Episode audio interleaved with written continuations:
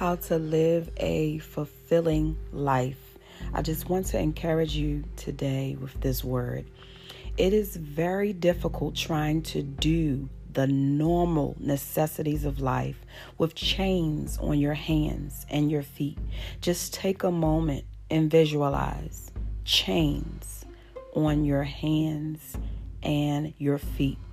This is oftentimes we as believers try to do God's work and still we are bound. You are very limited as to what you can do when you're bound versus being free. When you're bound, you have one powerful element to use to break you free, and that is your voice.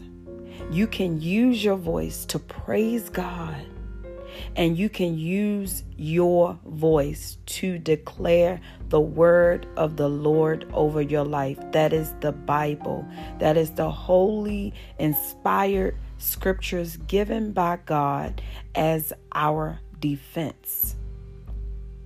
And so when God sets you free, he says, Be not entangled again with the yoke of bondage. Just imagine a yoke wrapped around your neck where you can't move, you can't function.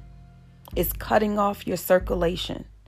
It's not allowing you to think the thoughts that God has ordained for you to think to live a prosperous life.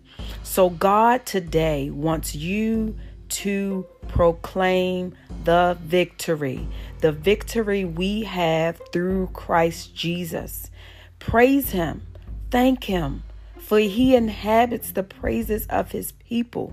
He dwells in the praise. When you start thanking God and showing him that you're grateful for what you already have and what he is to you, it instantly takes your mind off of your present dilemma.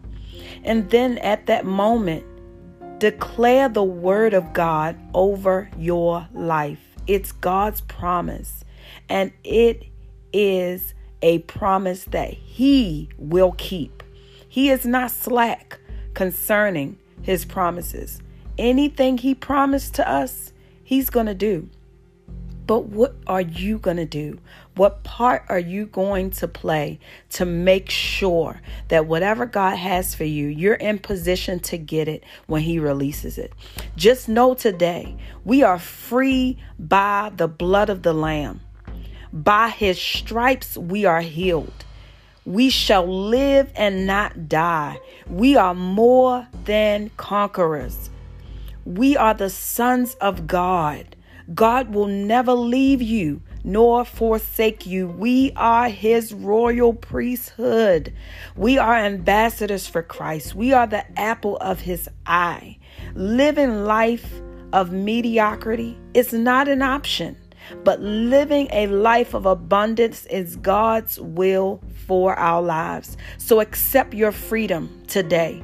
Embrace your freedom today and live in your freedom on today.